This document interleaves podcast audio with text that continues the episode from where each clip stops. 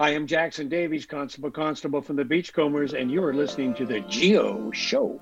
The Gio Show. The Gio Show. The Gio Show. The Gio Show. The Gio Show. The Gio Show. The Gio Show. The Gio Show. The Gio Show. The Gio Show. The Gio Show. The Gio Show. Hello and welcome to The Gio Show. I am your host and master of ceremonies, GOP. As always, we have a very special guest joining us on the show today. Now, if you probably watched the CBC, you might recognize this guy through many of the various projects he's done, but I personally know him best as the role of Constable John Constable from the hit Canadian television series The Beachcombers, probably one of the most iconic Canadian television series ever made. And he is, of course, the amazing Jackson Davies, joining me today via Zoom. Jackson, how are you doing? I'm doing well. I live in the West Coast, so it was a great day. Went out and hit some golf balls this morning. You gotta love it. It's good. It's all good. I've got the shot. I'm being safe. I'm being careful, and I've got two new grandsons, brand new grandsons. So identical twins. I was going to name them 22 and 33 after the Sedines, but my daughter wouldn't let me. So, but yeah, no, my life is good. And I am happy to hear about the good weather happening there. I'm looking outside my window here in Ottawa right now, and we've just been struck with rain upon rain the past few days. So good to see it's sunny somewhere in Canada. Yeah, but on the other hand, your hockey team is doing a lot better than ours now. Yeah, definitely. There you go. They're on a run. I guess we have our pluses and minuses going. Yeah. Anyway, it's just a pleasure to have you on. For those who are not familiar with your work, you are an iconic Canadian actor. You've been in so many productions. You mentioned you were head of an the Actors Union. Yes, yeah, the Actors Union. Yeah. No, I've always been, as an actor, I've always been quite involved in things, and either fundraising, a member of the vice president of UBCP ACTRA, which is our version of ACTRA, which is the Actors Union. So I'm very involved in that, as far as not only in trying to reassure government that it's a good thing to invest in Canadian television and Canadian film, but also we have a thing out here where we have a subsidized housing for actors who are of a certain age who aren't getting the residual checks anymore. How exactly did you initially get into acting? Did you have a time where you decided I wanted to be an actor, or was there anything that came before that? It's an interesting question. I acted when I was in junior high and high school, and it was a good class. I had fun doing it. I get some sort of reaction from the students. But the first professional stage show I ever saw, I was in. So I grew up in a small town called Tascoeux in Alberta, and there wasn't a huge theater community there, but there was a great high school teacher. And I went to a couple summer drama schools and was lucky enough to be hired right out. Actually, I didn't even finish high school. I went back to write my finals, but I left high school about 2 months early to join a children's theater company. And we would go around Alberta and do shows. And then I started working at the main stage theaters as an actor did in the late 60s, early 70s in Canada. We'd work all the regional theaters in Canada. And I've worked from Halifax to Victoria and different theaters. And that's basically how I got started in the theater side of it. When I started, there really wasn't an industry in Canada, a TV industry in Canada. So you'd either be in Toronto or Vancouver, and Toronto had at that time, and still does have a majority of the Canadian shows. But I was out in Vancouver and got lucky enough to get a part in The Beachcombers, and only because not my superb acting ability, but it was because I was a 42 tall, and the only police uniform they had was 42 tall, and they cost like about $1,500 to make a new one. So guess what? I got the part because I really fit the part only because I fit the uniform. Wow. They say if the shoe fits, wear it. And I guess that's right. Yeah. So what was it like jumping into The Beachcombers? Well, it was a very quirky thing. I was again, traveling all over Alberta, I remember Bruno Gerussi, who was the star, originally actually born in Medicine Hat, Alberta, but grew up in Vancouver, then made his name at Stratford in Ontario. And he's being interviewed on CBC, and we're driving this group of actors across northern Alberta. And he's saying about this new TV show he's going to do, and it's about this Indigenous kid and this Greek guy, and they go out in a boat and pick up logs for a living. And I remember turning to the rest of the people in the van and saying, "Are you kidding me? This is sounds like a TV show of all times. This thing is not going to last a week." And I think the next year after that, I actually auditioned for it, and because I fit the uniform, and there I was a couple of years later in the show, thinking that it would only. I mean, the first time I was hired, honestly, I was hired because I had not only fit the uniform, but I had a driver's license, so I could drive the cop's car out of the shot. I had like one line. I didn't even have a name in the script. It said, cop number two. So one lesson you should know as an actor is if you don't have a name in the script, give yourself a name, because that looks a lot better on your resume. And then I kind of went from that, did a couple shows that first year, and then ended up probably 4 or 5 years later being one of the lead actors and being in all the shows. It's a Canadian dream, huh? Oh, definitely. And to kind of jump into the show for I guess you described it perfectly. It is basically a Greek guy and an Indigenous guy going to get boats, and then this other scruffy Canadian guy kind of bullies them out of their jobs. But the show itself was, and you were, since you appeared in that small role, you were one of the actors, one of the few who actually appeared throughout the rest of the entire 19 seasons of the show. And around 300 plus episodes, probably. It's 365, I think. Wow. Yes. And that's, I think it was one of the longest, I believe, drama series, Canadian drama series. And I think Heartland beat it out, if I'm not mistaken. Well, we went 19 years. So Heartland hasn't gone 19 years. Yet. It's a good show, but I don't think. And Degrassi did a kind of but they went for 2 or 3 different versions of Degrassi, right? I mean, we also came later on and did a couple of movies and things like that. But yeah, we were the longest running drama, and to use the term drama on the Beachcombers, we were so hard to define, because it was like one show, a kid would be lost and we thought they were dead. Another show, we were trying to have a pie fight. It was the most eclectic type. You would have no idea what the show was going to be until you tuned in Sunday night. And people did tune in. It was, I was trying to explain, because the 50th anniversary is next year, 2022. Yeah. And it's so hard to explain the popularity of that show. It was crazy characters. People could kind of relate to small town Canada. And we played Canada for Canada, right? I mean, we played Gibsons for Gibsons, BC. We showed Canadian money. I mean, God love I love all the Canadian shows now, even the ones that are so totally Canadian, but you never see any Canadian money turn up in it. They maybe talk about something, but we embraced the fact that we were small town Canada. And that's why we were so successful.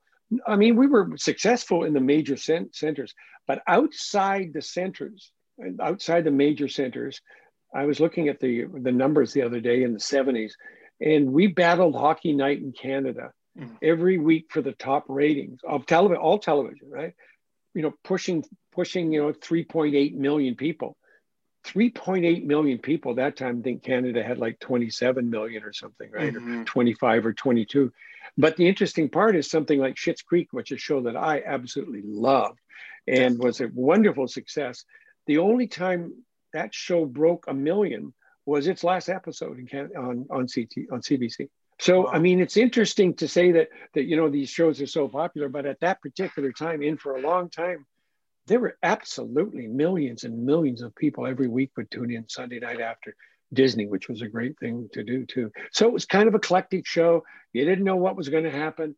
The hardest thing was, I remember trying to explain it to a Hollywood guy one time. I was down in Hollywood. He said, "You were in that Beachcomber show." I said, he said, "Well, what was that thing about?" And I said, "Well, it was about a Greek fella and an Indigenous kid, and they went out on their boat and picked up stray logs." And he went, how long did that run? I said, 19 years. And he went, let me know, how did that work again? And they could not figure out, except of course, when they saw an episode of it, mm-hmm. and even the opening titles. And I remember one guy saying, you know, it was a great title. You'd see the boat heading out, the Persephone, and then the jet boat, and the islands, and the trees on the island, and the snow-capped mountains in the background, and the water.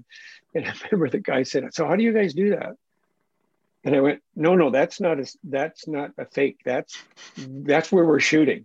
That's our part of Canada. And he went, oh, well, it looks pretty good, doesn't it? Hollywood had never really done a lot of, and actually either anyone until we started shooting on, location on the water, which is one of the toughest things to do. And we had probably the best backdrop set in the world, right? Picture perfect. Yeah. So that kind of worked. It was it worked quite well for us all. It was fun. It was a great fantastic 19 years. And what was it like? Do you have any favorite memories of working on the show? Any episodes that you really enjoyed that still stick in your mind today? Well, I think it has a lot to do with the cast and a lot to being Canadian. And again, I've worked on hundreds and hundreds of different shows, and now mostly American, probably almost all American.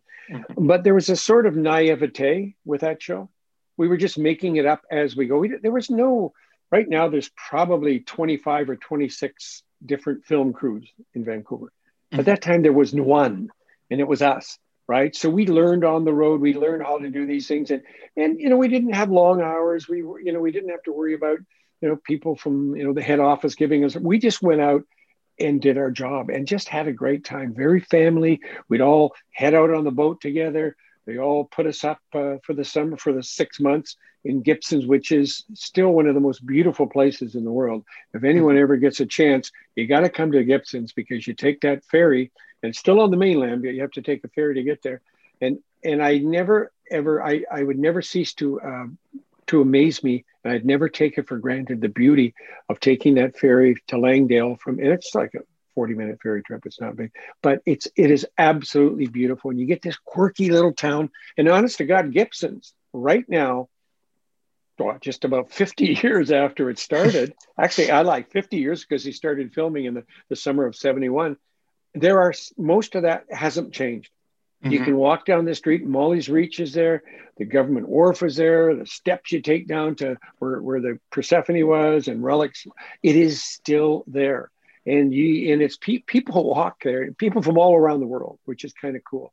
Remember one time just Googling Molly's Reach on either a Facebook or Instagram or any other, and you get people sharing their pictures. And these people from all around the world, because we played in just about 60 different countries. Mm-hmm. And we didn't play for like 2 weeks in 60 different countries because we had all those episodes.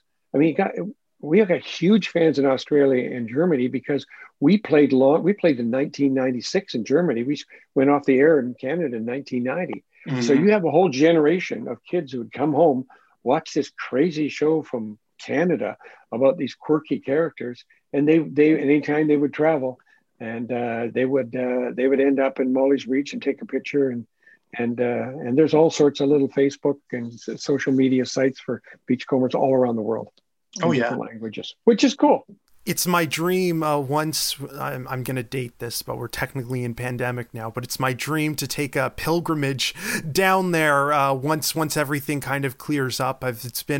I've made the pilgrimage to Halifax in the name of This Hour is 22 Minutes and Theodore Tugboat. So one day I dream to make it down there. It's been on the bucket list for quite a while. But yeah. Well, it's a great trip, and let's hope. And I think we're going to start the celebrations in the fall, maybe September of 2022, and they'll go into 2023. So, boy, let's hope if we're not together by that time, but I think that's going to be great. We'll probably do a whole season of stuff and have reunions and there's some really fun things that's going to happen in Gibsons. And the great thing is, Molly's Reach is still there. Yep. It's a real restaurant now. Yeah. That's fine because it was so difficult when we were filming because people thought it would be. People walk in while we were filming thinking we could order something, right? Yeah, it was fun. That's crazy. And now the TV you mentioned went on for 19 seasons, and I believe it was the anniversary, or I believe in 2019 it was the, I think, 30th anniversary of filming ending on the show. The last episode was filmed, I believe that one was called Sunset. Sunset, yes. I was going to say Partners. That's the first one. I almost said that. Yeah, well, close. Just around 360 episodes off. But. Yeah. That was 1990. Yeah. The last one we did a 1-hour special, and it's strange, you know. That episode has only been aired once. That really particular night. Yeah, go figure it. And then we did an anniversary a couple of times where we. 2002 and 2004, where I produced a couple of movies of the week. Mm-hmm. Where we revisited Molly's Reach with some of the original characters. Obviously, some have passed away. A lot of the talent has passed away, but it was that was fun too to revisit that. How you you can go home again. But yeah, that was an interesting show. The one in 1990. The writer is a friend of mine, Mark Strange, who actually co-created the series with his wife, Lynn Susan Strange. Fabulous writers, and he wrote the last one. And he, a little tongue in cheek, he had people shooting guns at each other, and people were freaked out. And he did it as an interesting little statement about how television had changed in those 19 years. Right now, it was totally acceptable for someone to shoot a gun and there to be violence on television, where when we started. It was a very kinder and gentler nation. Mm-hmm. And to talk about that, just the scene of the Beachcombers changing. There's obviously with 19 seasons, the show's going to develop and change throughout the years. One of the big changes that the television series had was on its last year. The last season, season 19, it had kind of a huge. Facelift, if I can describe it like that, almost a complete genre changes. We kind of mentioned before, the show didn't really have it's kind of described as a drama, but it has comedy elements. There's definitely, but the last season, well, I don't know if this is the last word, and excuse me if this is a bit of an offensive term, but almost an Americanization, where it was almost somebody injected a drama juice into it, and it wasn't the Beachcombers, they just changed it to Beachcombers, and that was even the theme song, one of the best parts. You've kind of was given this very. I'm not sure how I describe it. It's a very 90s intro, and it's very different to kind of what the show had up to that point. And my question is, being on the show you were on, what was it like almost seeing these changes? Was it kind of like, did you almost had a, why are they doing this? Or were you kind of like, do you think that was really cool at the time? Or what was your thoughts on that?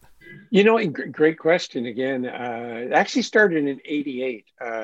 They thought that they wanted to inject. They were wondering that the ratings were going down a bit, and I tried to explain to them that they'd moved us from a Sunday. They'd have us on a Sunday. They'd preempt us for 26 weeks, and then move us to a Tuesday, and then halfway through, then move us to a Wednesday. And I said, well, and then they'd preempt us for another 26 weeks. I said, that's probably one of the reasons there'd be no way the audience would increase, right? Mm-hmm. There'd be no way. So they said, well, no, we're gonna tart it up a bit. Now, I guess it was an attempt. I don't think it worked all that well because we were a little bit quirky. Now, the idea was interesting. I mean, Janet Lane Green, who they brought in to run Molly's Reach, and she's not only a great actress, and she's a great friend, and she actually really enjoyed doing that. It was she sensed the family feeling of the set and things, but it got a little cute. It got a little bit of I don't think it knew what it was, right? Mm-hmm. It had stopped being that quirky kind of dysfunctional family. And it's interesting in Canadian TV is the shows that seem to be are successful are dysfunctional kind of family shows.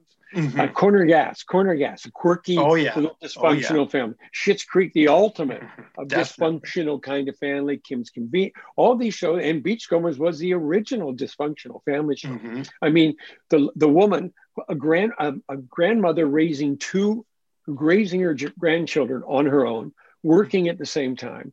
They have a you know, there's this crazy Greek who's and this Relic. But then the beautiful thing was it, this injection of indigenous characters. Mm-hmm. Jesse in the first show Partners gets a partnership with this Greek. They want to work. Not he wasn't working for Nick. He was working with Nick. It was a partnership between an indigenous kid, you know, a teenager, and this crazy Greek guy. And all of a sudden, for the first time on, certainly on Canadian television, there were indigenous characters, and not just Jesse. That is Charlene Aleck, Chief Dan George's granddaughter, joined the show as like a 5 or 6 year old. Then later on, there was 3 or 4 other indigenous actors. And I honestly didn't realize at the time how important that was. Mm-hmm. Now, I don't know whether, and I guess you feel, you know, the producer of it, Phil Keatley, he certainly was a bright man, but the idea to show this community and show these indigenous characters as equal, you know, and there was no pointing it out. It was just like they were accepted. It was, everything was, we didn't make a big deal about that, even though we did a number of episodes, a large number of indigenous shows about land rights, about ecology, all the things which were really important and way before that time. Now, we even did a show about putting a statue up, and then we found out this person was racist. Mm-hmm. And then we tried to take that statue down. That's been in the news the last couple of years. Way ahead of the time. We did that in the late 70s, for God's sake. Mm-hmm. Really ahead of the time on these kind of quirky stories. And Charney Alec, who is is a wonderful person and a great social activist for her people. And she tells all kinds of stories about people coming up to her, because that was the generation of the Scoop generation and the residential school generation. Mm-hmm. That was still happening in Canada in the 70s, right? And she would meet a lot of people who said, you know, that maybe they were put in foster care, and their only saving grace was being able to on Sunday night watch The Beachcombers, so they saw their face. They didn't see their face in any other television, right? Again, we're talking about this now in diversity in 2020, but CBC and Beachcombers, whether it was a wonderfully forward-thinking thing or we just lucked into it, we actually showed Canada a different look on Canada, and I probably appreciate it a hell of a lot more now. Then I didn't really get it as much at the time, but we should be proud of what we do. Now, unfortunately, we were showing a Canada that maybe wasn't happening.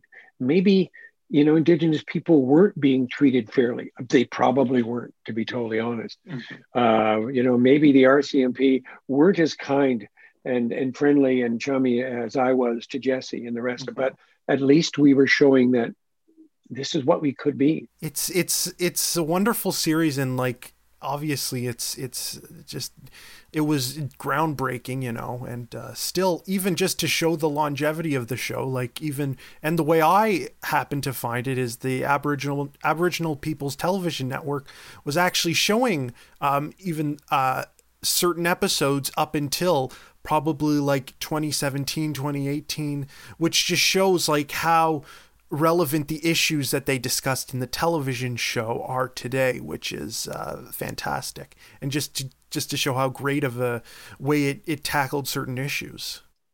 Yeah, and social media, I mean, is a, you know, we love it and hate it, but mm-hmm. we never had, obviously. You don't really, you know, you're an actor, you do a show, you see, you know, on Monday morning that 2 million people watch your show. You go, okay, 2 million people watch the show. I mean, how would I know? You know, maybe you get recognized in the grocery store. Maybe someone waves at you. But until social media got its hold on shows like The Beachcombers and other things like that, honestly, all of a sudden we went from not thinking about numbers to thinking about names and people, and we can chat. And I know you've come onto the Beachcomber site, and you can see all this. There's a collective group of people from Bevan, from New Zealand, who's indigenous New Zealand, and he watched the show when he was a kid, and thinking, oh my God, there's indigenous people other than in New Zealand. And in Germany, what happens when they would show the show, and they run it every day afternoon in Germany. I mean, and they would have a host in Germany. And what she would do is she would explain what the show was about, giving a little bit of history of Canada. How cool is that? How cool is it for someone in Germany to talk about potlatches and explaining that how they were illegal for a certain amount of time, and then they show the episode about a potlatch. Wow. It was, and again, I didn't realize all these things until social media. During the Olympics in Turin, Italy, BC had a pavilion there. Tourism BC had its pavilion, and they would show all great things. And I got email from them, and they're saying, "You got to help us out. Every day people come in talking about Beachcombers. They want to know about Gibson." I said, "Well, you realize that Italy and Germany, a lot of the tourists who are going to come and see the BC place, the most recognizable building in Canada, probably for someone from Germany, Molly's Reach. Molly's Reach. Yeah.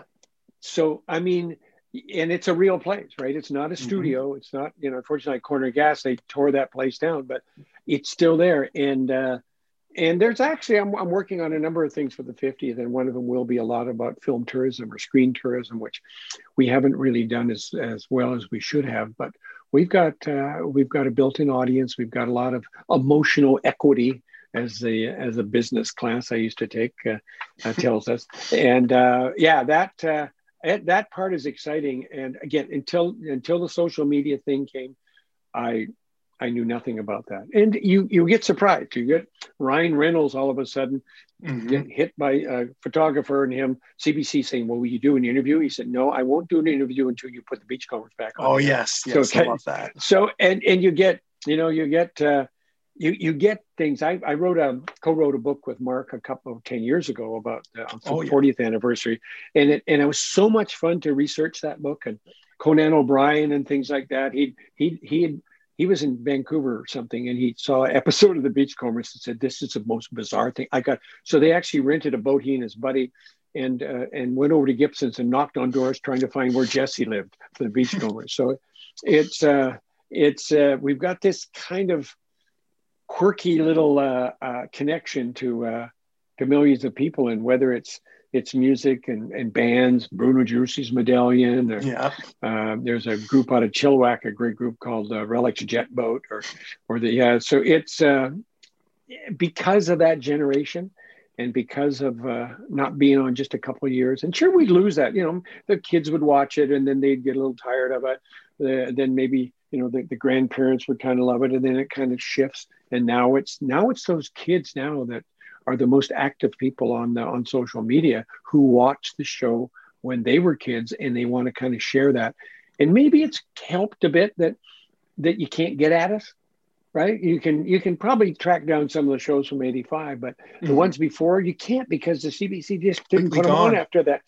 So now they're there. They're in a basement in Toronto. But the idea is that there's a bit of a there's urban myths about the show that I have to always, but it's been destroyed or whatever. No, it's still there, still digitized. I've seen them all. They actually walked me through one time when, and I know you become interested in the history of Canadian television, and it is so exciting. I know I'm from a generation when I remember when I got the TV, right?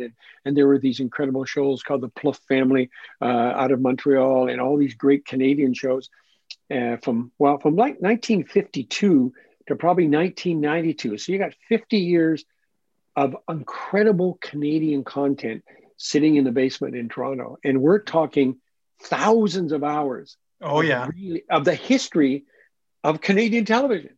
And unfortunately, it still sits there. And that's one of my battles I fought over the years to try, but certainly in this new world of streaming and Gem, I don't know if you're familiar with BritBox, and that's BBC and ITV. They got together and they said, "You know what? We've got a lot of inventory here. Let's put this together in BritBox and sell it to the world."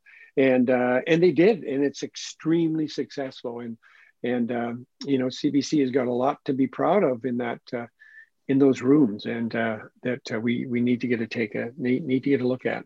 Definitely. And I agree 100%. I definitely want to jump back onto those missing shows later, because I have a bit of a rant, I'm going to be honest, that has been sitting on my chest about that for a while. But I want to particularly ask, you mentioned this a bit before, but it was about you basically did two Beachcombers spin-offs around the year 2000s, I guess, as a kind of way to soft resurrect the show. And those were The New Beachcombers and The New Beachcombers Christmas, which were two kind of, like you mentioned, movie of the week's kind of direct-to-TV specials that were kind of resurrected the Beachcombers series, the location, and those ran on the CBC, and they're actually available to legally stream on YouTube from the Encore Plus channel, and you should go check them out right after this, because they're pretty good movies, you know, like left me with a smile on my face. For you, what was it like starting getting on these projects, and what was it like almost as I guess even looking back now in a comparison to the Beachcombers world, what was it like for you? Well, you know what was interesting? Nick Orchard, who was one of the line producers on the shows, we were sitting around and we're thinking, God, you know, CBC, it's gonna be like an anniversary of the Beachcombers coming up. And for a joke, I said, well, we need to do a new Beachcombers. And I went, okay, The New Beachcombers with Dave Thomas as Molly. Now, for your people out there who don't remember Dave Thomas from the McKenzie Brothers, I mean, you know, iconic, CTV. And I know Dave and Rick very, very well. We all started together, you know, in the 70s. And so I said to Dave, would you come up and do that? So we went to CBC. It's kind of an interesting thing. We went to pitch a series to CBC, the New Beachcomber series. So a fellow by the name of Slatko Kimku, which is a great name, right? He was the head of CBC at the time. So we got in a room and I said, okay, here's the pitch. The New Beachcombers and Dave Thomas is Molly. And he looked at me and he went, well, not a series, maybe a movie. Okay, that's fine. And then he walked out, and I went, what? So I thought, I better shut up now, because we've got at least a movie of the week. And we thought we could kind of channel into it. But yeah, and it's a little more difficult to do a kind of a movie. And we did another one later on. And again, we wanted to kind of, we wanted to see what this little town was and what Canada had changed in that time. And as the first episode starts, the Molly's Reach is getting just about being bulldozed down. Mm-hmm. What happens is if can people live in the past, right? And then we did a great, kind of a clever thing where we went back to a show, and we got one of the Cameron Bancroft, wonderful actor, who was a kid on our show, and then we brought him back as one of the leads as well. So I thought it was pretty clever. I enjoyed doing it. I got a chance to work again with Dave Thomas and Green Green and a lot of other actors who, because I was producer as well, and worked on the stories editing as well. But I enjoyed it, and we had a couple of other episodes that we could have gone to. We wanted to do another one, but they changed head offices, and we did. They were very well received. Got great. Great ratings for them. Now, do I look back? It's people always say, well, could you reboot the show? And what's it called? The Karate Show from Karate Kid. Cobra Kai. Yeah. So I said, well, we already did that, right? Yeah. We already did that. I did. Yeah. There may be another way to look at it, but how I'm looking upon it right now, and I'm very lucky that I have. Over the years, I've gotten some of the shows from the past, and it's funny, because I was digitizing them right from VHS, recorder beta, right? Stuff that you record it with, kind of terrible quality, but whatever. But it's so fun to have them as I'm digitizing them in my office, and all of a sudden I'm trying to work, and I put the first one, and then I start listening to it, and I start going back, and I go, wow. It was kind of cool. It was, and I hope you get a chance to see some of the earlier shows, and you've seen that one, Invisible Relic, which is CBC. The last anniversary, they had a contest. They had a contest to see what show would you like to see again. And I don't think they really were wild about the Beachcombers winning, but it beat out everyone else. Mm-hmm. We had more votes than all the rest combined, right? So they were, okay, I guess we got to put one on. But it did extremely well. There's a website in Ontario, I can't remember what it is. It may be a little bit right wing, Ontario Pride or something, and and they showed just the opening credits of The Beachcombers, and they said, "Oh, do you remember this?" Right?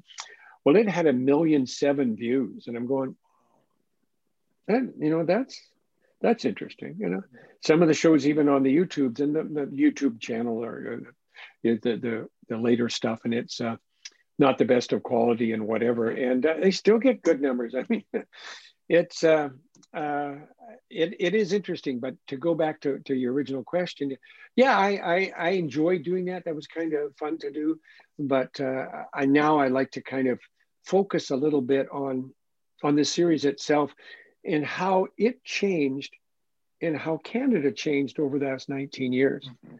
And there's not very many other shows you get to watch in front of your eyes, seeing what people are wearing, what people are talking about, what that story is about.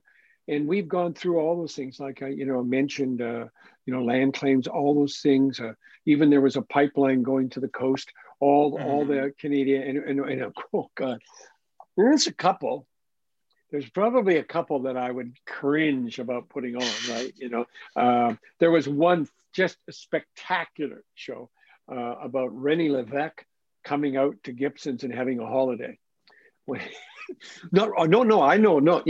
Levesque. So, I mean, it was the, Quebecois, and it was really very interesting and the Relic, they needed someone to look like René Levesque. So Robert Clothier, who played Relic, actually, when you put a cigarette and did the hair and stuff, it looked a lot like René Levesque. And they were worried about people going to assassinate him. And it was very strange. And some of the subject matters, you kind of go, well, that's a little iffy. But you have to remember, it was, 50 years ago. Different time. And, maybe you put a little disclaimer in front, or maybe you talk about it, right? Maybe you talk about it. That may be, I think that's why it's easy to just kind of wipe these things away. And honestly, we're talking maybe 2 shows out of 365. Mm-hmm. So we weren't politically, politically incorrect. The first, there's a show I was watching the other day, and it even got me where it was about the ferry systems in BC, right? Mm-hmm. But it was about Nick having his own ferry. And there was an argument or something, and someone said, well, you better go talk to the judge back there. I mean, a lot of power in that car. And I walked back expecting to see a male judge. It was a woman judge. I went, oh, how cool. How cool for 1974 to say to judge, oh, it's a woman judge. And that was cool. And and again, at that time, there wasn't a lot of women directors. We had a couple near the end, but the series was co-created by a woman, mm-hmm. the story editor, story consultant for, I bet, out of the 365 shows, I bet 300 of them where the story editors were women, mm-hmm. And writers, I bet you at least 20% of the shows were either written by a woman or co-written by a woman. Wow. And this is, I just stumbled upon that the other day. I was looking through a list of the writers because of, getting all this stuff ready for the 50th. I went, mm-hmm. Oh, I forgot about that. That's incredible. That for a show that was about, you think about boys and boats. Yeah, it did have a connection in that, and we hope strong women characters, and even there were 2 Margarets, the young girl in it, and they were very conscious of making her not the typical, oh gee, was the girl dressed up? No, she was out in the boats. She was getting in just as much trouble as the boys, mm-hmm. And that was fun. And whether it was a conscious decision or, again, we got lucky. Who knows? Yeah, that's very interesting. And just, again, the longevity of it, which makes it just such even more iconic and influential show. But my question is that now, kind of going off after you did New Beachcombers, and what happened after that for you? What was were you kind of still getting recognized in public as Constable John, but what was happening after that? Well, it's a certain demographic that recognizes me, right? Yeah. And listen, I love it right now because politicians in this country, who I have to do a lot of lobbying now, are that demographic. They watch me, so that helps. I always kept involved in the film industry in BC. I would work for the 70s, halfway through the 70s and the 80s. I would work the Beachcombers, you know, during the summer months, and then I would do American TV or I do theater. And I, as well as I would write, I am a comedy writer now. So I write TV commercials and produce. So I probably through the late 70s and early 80s did not have a minute off. People say, well, why didn't you go down to the States when you're doing it? I said, I didn't, I was working. I was working 13 months out of the year, and that was fine by me. It worked out well. And then after the series ended, I did a lot, mostly American stuff for that, you know, up until 2000, that 10 years when we did the Beachcomber movies. And then at that time, what I would also do is I love theater, and I would take, which is interesting what Kim's Convenience did it, but I would take stage shows, Canadian stage shows. One of them was called The Wild Guys. The other one was called The Foursome, about golf. And the other one was about these wild guys, about these men who's going to Men's Sensitivity Weekend. I know that sounds an oxymoron, but, and the idea was we worked them with stage shows. And I toured Wild Guys, actually. We toured all across Canada with that. And then I adapted it as a movie. And so we shot those two movies. One was more successful than the others. They were both good, but it did kind of realize that the feature film industry in Canada, the business model doesn't work. It really doesn't. It just, you know what? It just, you can take a look at the top Canadian shows in feature film, win all the festivals in Canada, and you never see them again. Now, the business model of a TV series is different. It certainly works in Canada, and it's been very successful. But then I was a little burned out by then, and I got a great opportunity where a friend of mine who was in the film industry said, oh, do you want to come and teach a class at a university? And I went, oh. I mean, you know, I said, I don't have a master's, right? I just got like a junior matric for mine. So he said, no, don't worry. You're. So I did it just to cover for some time. And then enjoyed it so much that now I'm a full-time professor at Capilano University in the film. Congratulations. Yeah, thank you, which is a scary thing. I'm sure the teachers from high school would roll over and they're great. But I love that. I love the energy. I have to, you know, it keeps me focused and keeps me up with a new business. And I'm constantly still writing as well. I've got a couple pilots that are in development right now, and but just the things that I want to do, right? Mm-hmm. And you will find in life, and here I'll throw some stuff at you, Gio. If you search for things that you like doing, that you enjoy doing, that make you happy, the other stuff doesn't make any difference. It will work out. It will work out. The things that you want to do. And from, you know, reading about what you're doing, I mean, you have that history in radio, and now you're getting a chance to do it. You're doing some other things, you know, you're doing that sports thing as well. Plus you're getting to, you know, you know the business, like I've always had to embrace the business part about it. You know, you're talking about, you were involved in DVD authoring, and I remember trying to take a course in that and then you go, wow, is DVDs over? I always thought DVDs were history now, except there's the legacy DVDs. Well, you can know from our site, honestly, if we put out a DVD version, legacy version of Beachcombers, people would buy it. And you go, wow. And it's because my son's a big DVD person, or Blu-ray, or they want to be able to look on that shelf and see it. I mean, it's great to have, you know, and I don't, but he does. I mean, his collection of DVDs and whatever, and again, embracing that, the technology. I envision, and I remember thinking, and it was a question I was going to ask you about. I think Amazon was going to do a DVD direct thing, meaning that the idea was you'd have like CBC does, have a huge, you know, hardware of digitized copies of these things. And if you wanted a copy, you press a button and it just fires off one. Oh yeah. Yeah. And I was, because someone told me one time, most of the expense in doing a DVD, because I looked at it for the Beachcombers, they said is obviously the authoring, but then it's the packaging. They said, in fact, that the packaging and all those other things cost more than producing the actual DVD, but it's printing and whatever. So I don't know what people do. I mean, I've got 6 or 7 external drives backed up on the things that I have done.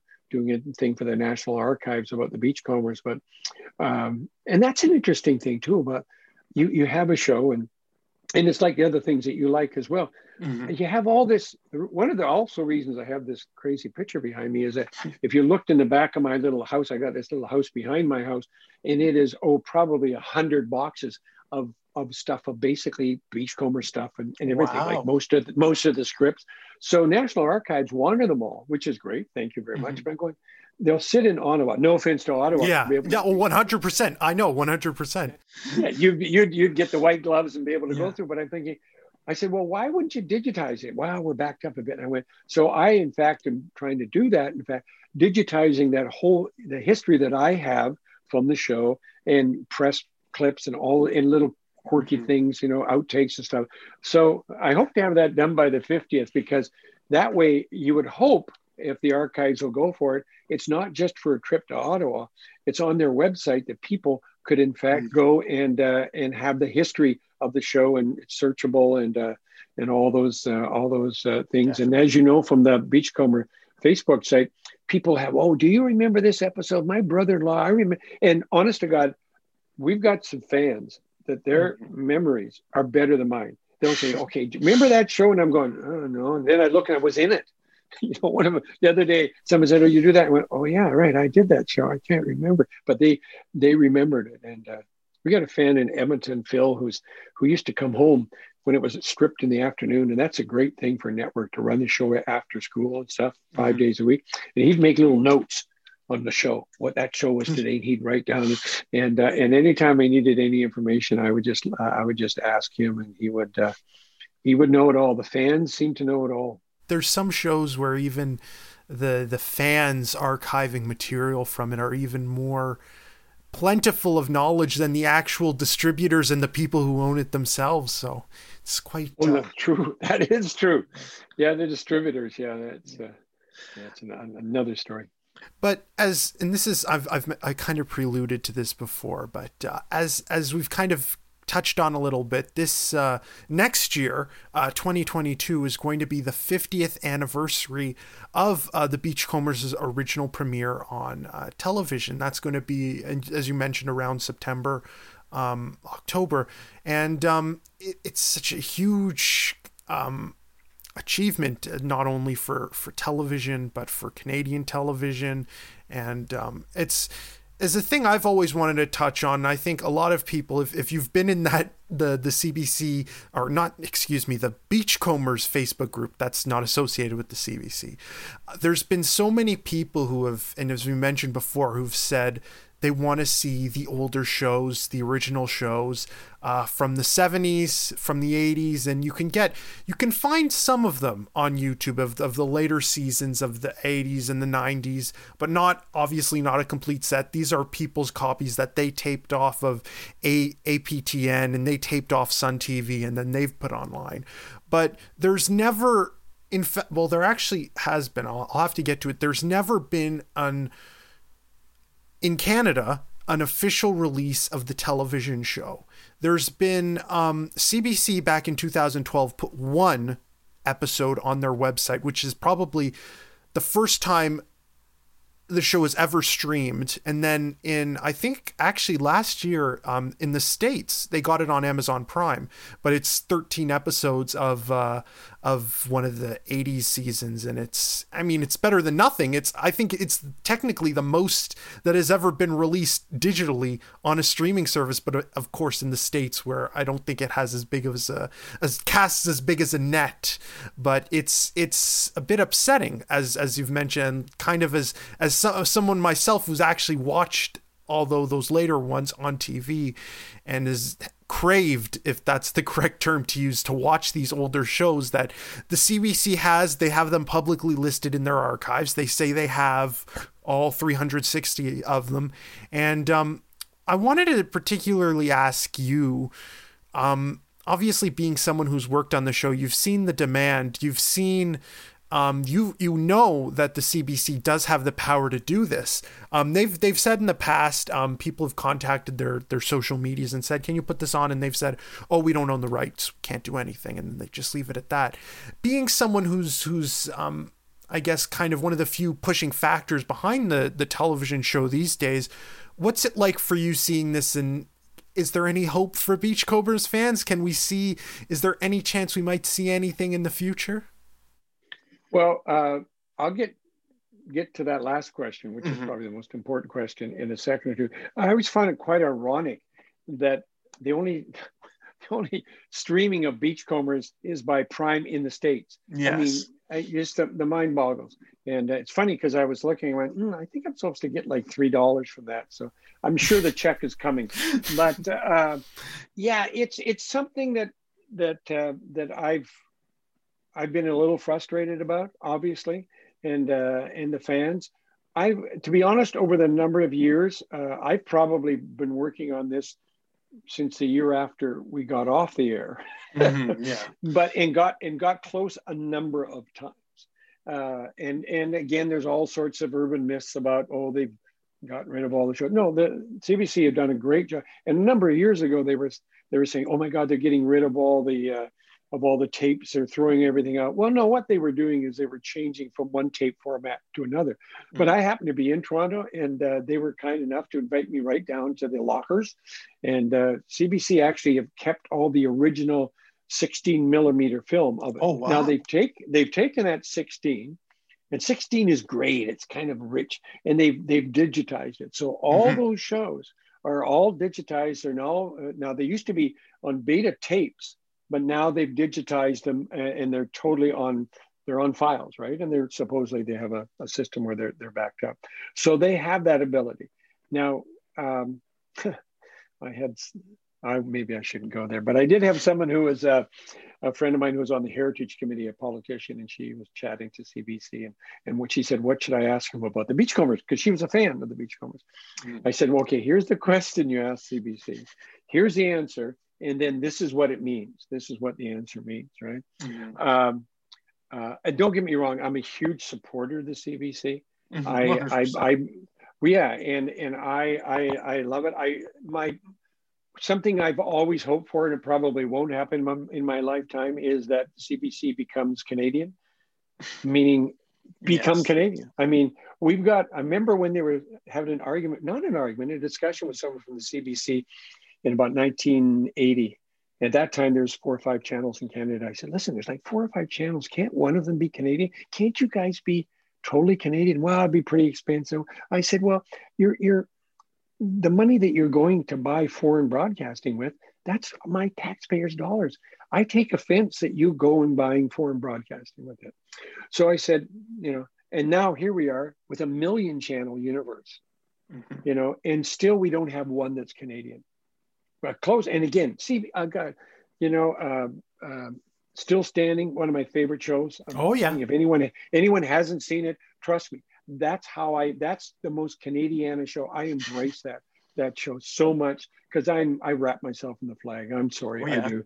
Right in front of me, you will see this huge flag, but I do.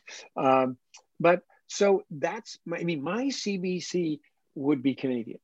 My CBC would take their archives and stream them not only on Gem Canada, but Gem International. Of course. Just like BritBox is getting a chance and we get to see those shows, we need to show our history to the world. Not only history, we can do it with our everyday channels, right? We can do it with the new shows. CBC, if they would have negotiated probably Schitt's Creek differently and maybe paid them a bit more money, they probably could have retained streaming rights for the world and partner with that. That's what you're going to see in the new world because the business model has changed. You don't have syndication anymore. You have Netflix. And thank God we're going to see Netflix and the rest of the over-the-tops, they call them the Amazons and all these other ones. They're going to have to put something back into the pot, the Canadian Media Fund, and support Canadian shows because as of now, they're broadcasters, but without not doing any of the of the thing. This is a sovereign nation, the last time I checked, right? And you can't, if you want a broadcaster in Canada, you should play by the rules, and they're not playing by the rules, but that's for a whole different discussion. Now, we'll move on to the Beachcombers. CBC, they have the Beachcombers, they're in the basement. What they mean, and it's easy to say, well, we don't have the rights, but what that means is that's CBC for we'd have to pay for it. Meaning what happens when you're an actor and I'm an actor. When I did The Beachcomber, I signed a contract agreement between ACTRA and CBC. Davies would get paid X amount of money. I think it was $100 for the first episode. I mean, and I still have that check, believe it or not. And then what happens then, that's for that one showing. If you want to show it again, you're making money, CBC, on advertising and other things. So I like to make a bit, and it's a small percentage. Mm-hmm. And I helped negotiate the archival contract. And it's a very good deal for CBC. It's a fraction of what they would, it's a fraction of what they would have to pay if they repeated the show. If they repeated the show, Beachcombers, on a Thursday night, all these years later, they'd have to pay a percentage to the actors and the writers and the musicians, which is great because guess what? They're Canadian actors, musicians, and writers, right? That's how we make our money. And you'd have to pay them a small percentage, and it is a small percentage of it. Would it cost them because it's so much? Yeah, I mean, there's a lot of shows, 365, right? So that's a lot of shows. It would probably cost them the amount of what it pays for them to do maybe 4 or 5 shows. Mm-hmm. So 4 or 5 shows of a CBC show now will get you 365 Beachcombers. Mm-hmm. So in their mind, do we spend the money on 4 or 5 shows, 4 or 5 episodes, not shows, episodes of a show, or do we show 365 Beachcombers? Plus, it's a lot of work, even though I told them I'd do the work for them. But do I think it's coming? I think something has to come.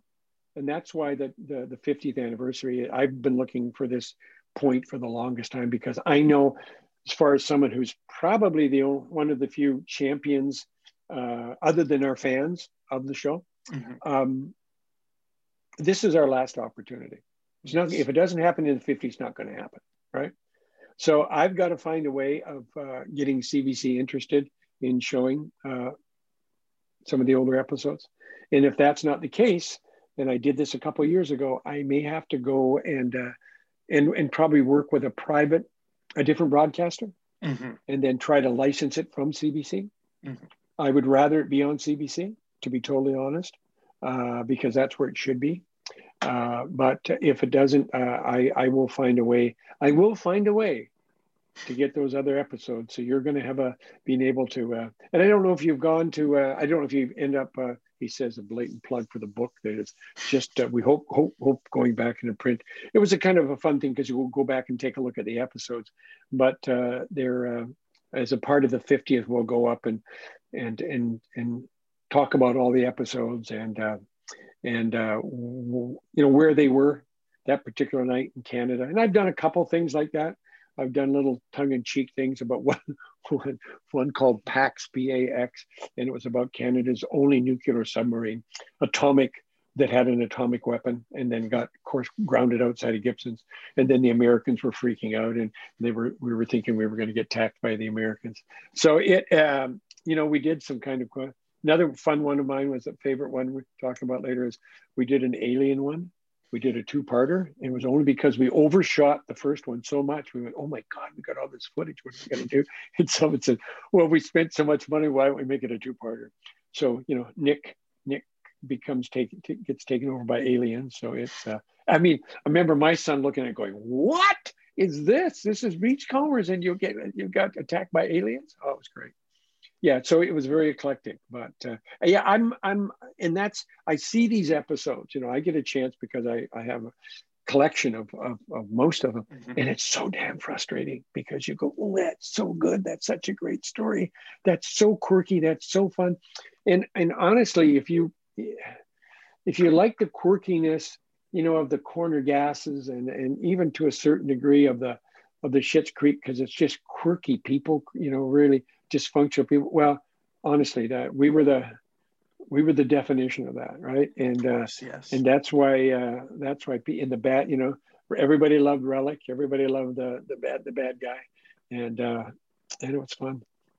Yeah, it's as you said, it's frustrating though, because kind of the response that they do give out is about not having the rights is kind of, you know, you can kind of look at it and think, well, you know, you think that if they didn't have the rights, like if it was something that they didn't own, you'd think that Canada's national broadcaster would have even a tiny legal department who would be researching these things 24/7 and trying to track down, because it's like and you see like situations, and like even something that a friend of mine who was on the show very early on, Brennan Carty, discussed as someone who licenses out rare movies. And he said that, you know, there are situations where, you know, you go to a rights holder and say, do you have this product? And they'll say, yes, we do own it. And then you'd find out that they don't own it. And then it'd be with that. But it's like, you'd think that, you know, I don't know. It's definitely, you know, it's a frustrating thing, but it's. Well, you know, Gio, the ultimate is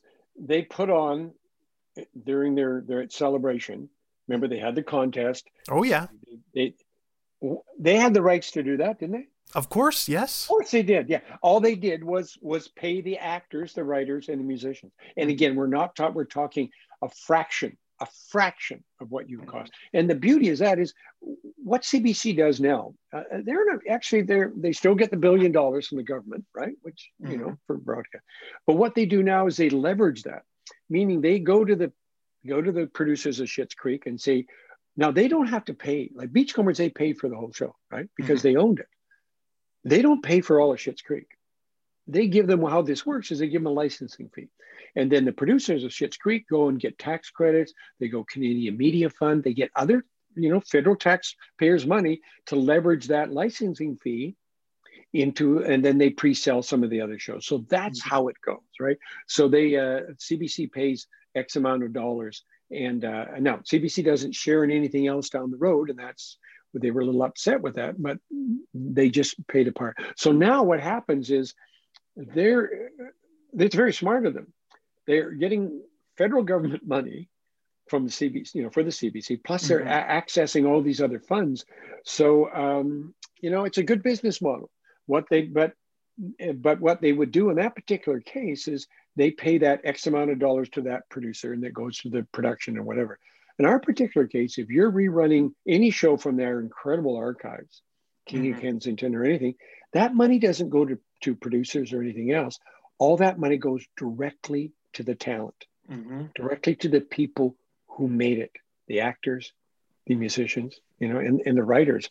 And what better, I guess, celebration of Canadian talent are for people like the writers of the Beachcombers, who are Canadian, and they stayed here. And they, you know, even though our showrunner the last year, you know, Hart Hanson did okay down in the States with Bones. 12 years in the States, he's got, you know, he's a great guy. I did give him trouble once because he wrote an episode of the Beachcombers where he had one of the kid call me bum chin, and I gave him total grief. It was very funny, but I didn't let him know it. Yeah, so it's a crazy thing. It has to be, you know, I just have to make them want to do it, and they have to take a look upon it as a business. They're going to have to say, you know, and I you know what, maybe I'm holding on to this too much, but man, I get upset if I look and see foreign broadcasting on CBC. Yeah. I'd love to be able to find out how much they spend on foreign broadcasting and say, you know what, if you do that in Canada, the people, the actors, they pay taxes. And that in fact will go back to help subsidize the CBC. Yeah. If you buy something from the States or England or wherever, right? And you know what? I can get all those other shows from England. I can get those on 5 or 6 other channels. Of course, I want to get stuff that I can't get anywhere else on the CBC. And Gem's a perfect place to have it. Of course, and it's odd, definitely, to think. I will give them credit. They used to. I noticed that.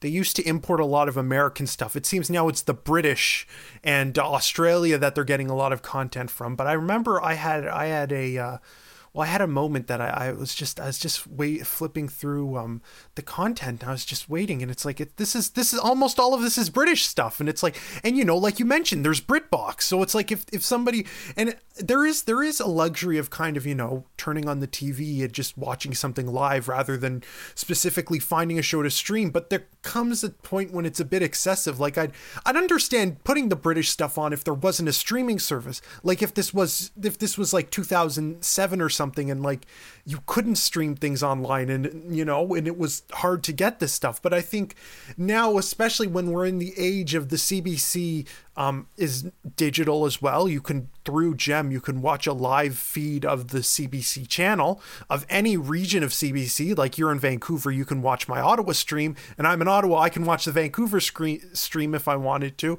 So it's again, like you said, it's disappointing as a viewer too. Not to say that the programming's bad. Like, I mean, it's pretty okay. Most of it's pretty.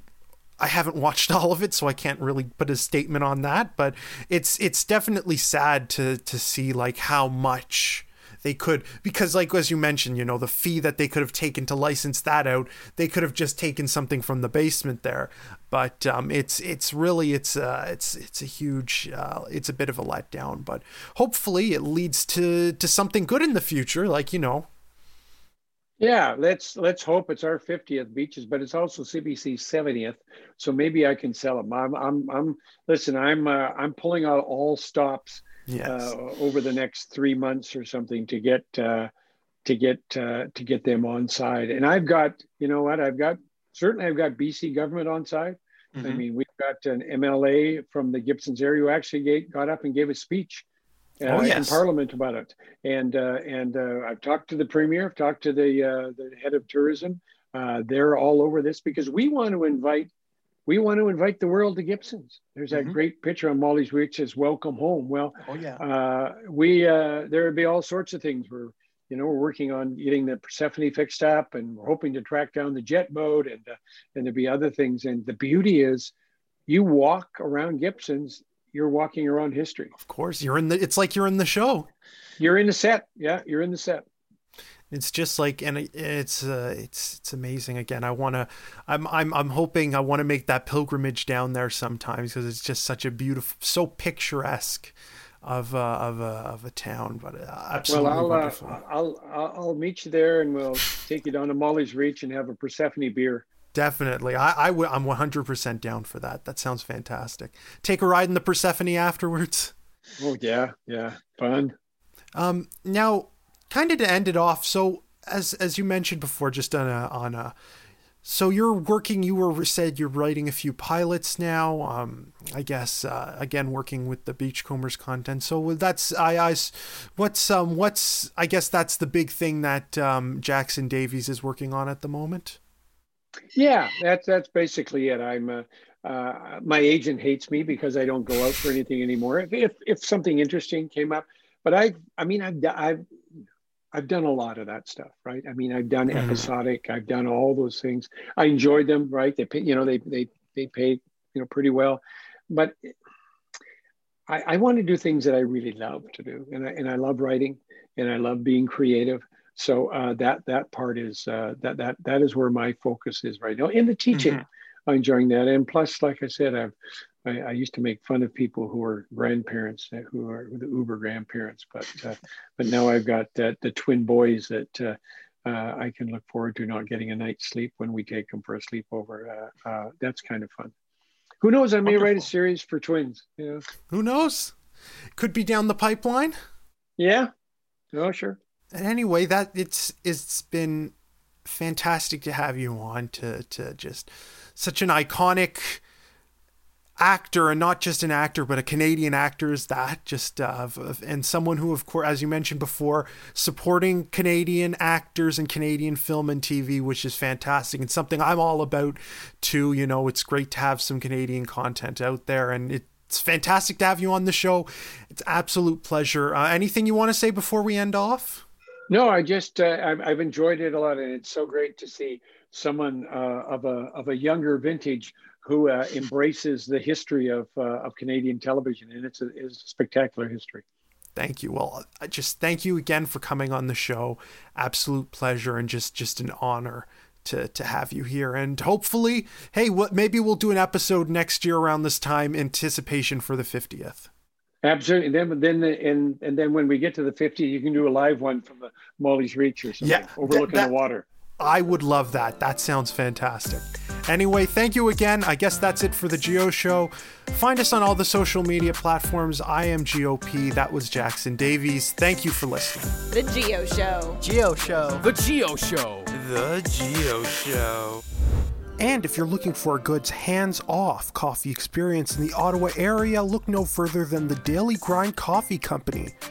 all their brews are made by machine, no human contact. Since 2018, Daily Grind Coffee Company has been providing Starbucks quality coffee at a Tim Hortons price. Find them online at thedailygrincoffeecompany.ca.